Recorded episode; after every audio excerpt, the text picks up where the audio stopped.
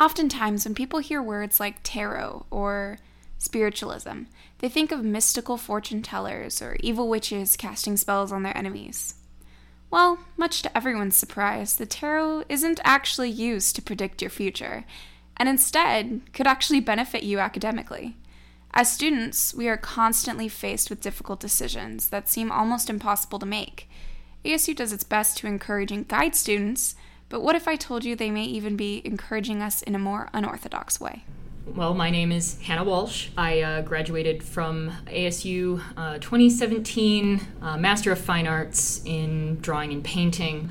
I've been teaching at Maricopa Community College for the past two years since I graduated. I just started teaching back at ASU a previous semester where I taught uh, Honors 394 with Dr. Chenair, uh, Myth and Mysteries of the Tarot. Can you explain to me what the tarot is and how people use it. Okay. My first tarot deck was the uh, Rider Waite Smith. And so I, I, had that in high school, and I tried uh, to learn it by memorizing each individual meaning, and that was the wrong way to go about it. Cut to maybe five years later, I I saw it as a greater system. There's four suits, and then the major arcana represent archetypes. But overall, it is a, a chronicle of the individual starting from their innocent, nascent self and then transforming and maturing and encountering these different figures, archetypes, and then eventually assimilating and becoming one with the world. Any card in that deck could apply to you and your life in some way. It's just a matter of juxtaposition and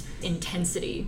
So any card could apply to you, but just in, in varying degrees of relevance. And so it gets you making these connections between aspects of your life that they may relate to one another that you had not thought before that they were connected in any way. So it's kind of a way for you to explore what you already know.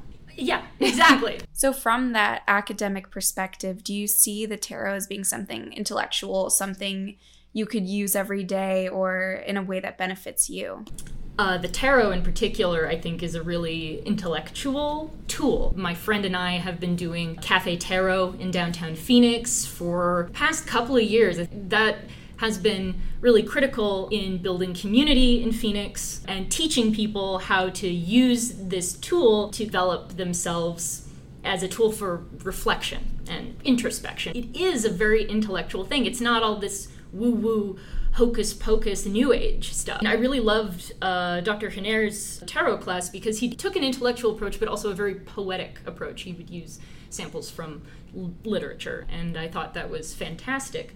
I actually taught a, a summer course in the School of Art, and uh, I had two students who were interested in the tarot. I had mentioned that I read, and so uh, they and I would have conversations about the structure of it, the the foundations of it, like in alchemy and things like that. So like it, it's definitely a spiritual tool for for nerds because there's so much that you can read about it and different yeah. ways to interpret it and and it is kind of a you know uh, academic process. yeah it's academic yeah. and it's sociological and yeah. cultural and it's also really great for visual literacy i've been considering talking to someone in the School of Art about doing something tarot related because reading those cards means you have to read an image and and understand the significance of a visual sign um, and the origins of it. And in teaching Honors 394, a lot of those students were not visually literate. They did not know how to read an image. I taught art history at community college, and you would show a painting, and I'd say, I'd just say, What's happening in this image?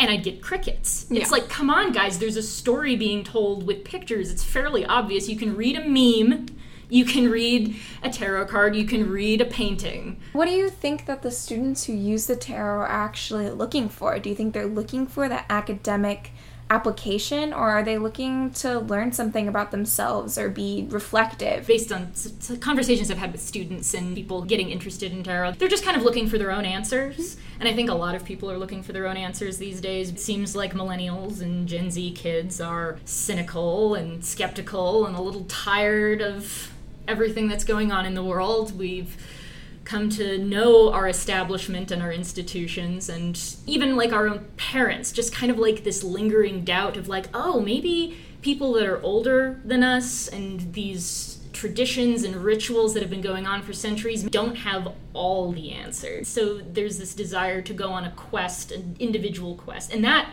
is the hero's journey, which the tarot, of course, Go. embodies. Mm-hmm. I think the tarot is kind of a perfect reflection of the individual's kind of after in the, the 21st century. For the State Press, I'm Mackenzie Marchello.